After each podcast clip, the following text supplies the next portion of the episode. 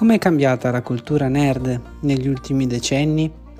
Cosa vuol dire essere nerd oggi dopo decenni in cui si era dipinti come eh, sfigati, satanisti o eh, semplicemente pazzi? E soprattutto, quando si ha la fortuna di essere papà di un super paciocco, come reagirà lui alla cultura nerd e ai cambiamenti della tecnologia che ogni giorno viviamo?